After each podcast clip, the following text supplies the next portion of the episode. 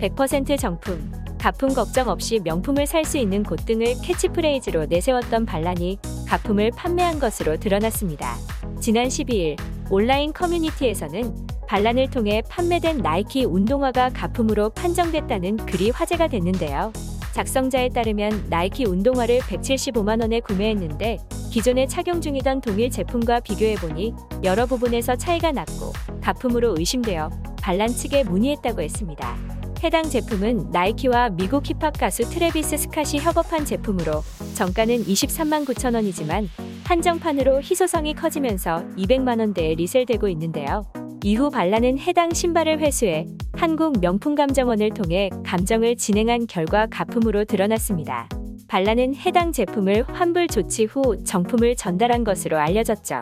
작성자가 두 번째 작성한 게시글에 따르면 반란 측은 기존 결제건 100% 환불과 함께 구매했던 운동화와 동일한 제품을 운동화 리셀 플랫폼 크림에서 280만 원에 구매해 새 상품을 주는 식으로 200% 보상을 했다고 전했습니다. 여기에 적립금 10만 원도 지급했다고 했는데요. 해당 제품의 유통 경로에 대해 반란 측은 입점업체가 3년 전쯤 일본에 있는 회사에서 구매한 제품으로 업체도 쏘가서 가품을 사게 된 일인 것 같다는 입장을 밝혔죠. 또 모든 제품을 반란 쪽에서 검수하고 소비자에게 보내는 시스템이 아니라 이런 일이 발생했고 앞으로 입점업체를 더 까다롭게 선정하겠다는 답변을 내놓은 것으로 알려졌습니다.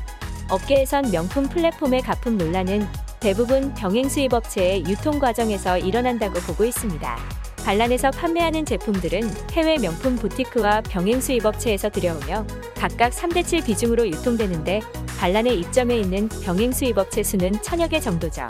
한편 반란은 계속해서 구설수에 오르고 있습니다. 지난달에는 과도한 반품 비용 문제로 공정거래위원회의 조사를 받기도 했으며 불투명한 환불 규정 등이 전자상거래법 위반이라는 혐의를 받기도 했습니다. 또 소비자 사이에서 하자 제품을 구분하기 어렵게 모호한 규정을 운영하고 있다는 지적은 물론 할인율을 크게 해주는 대신 원가를 크게 올려버려 논란이 되기도 했습니다.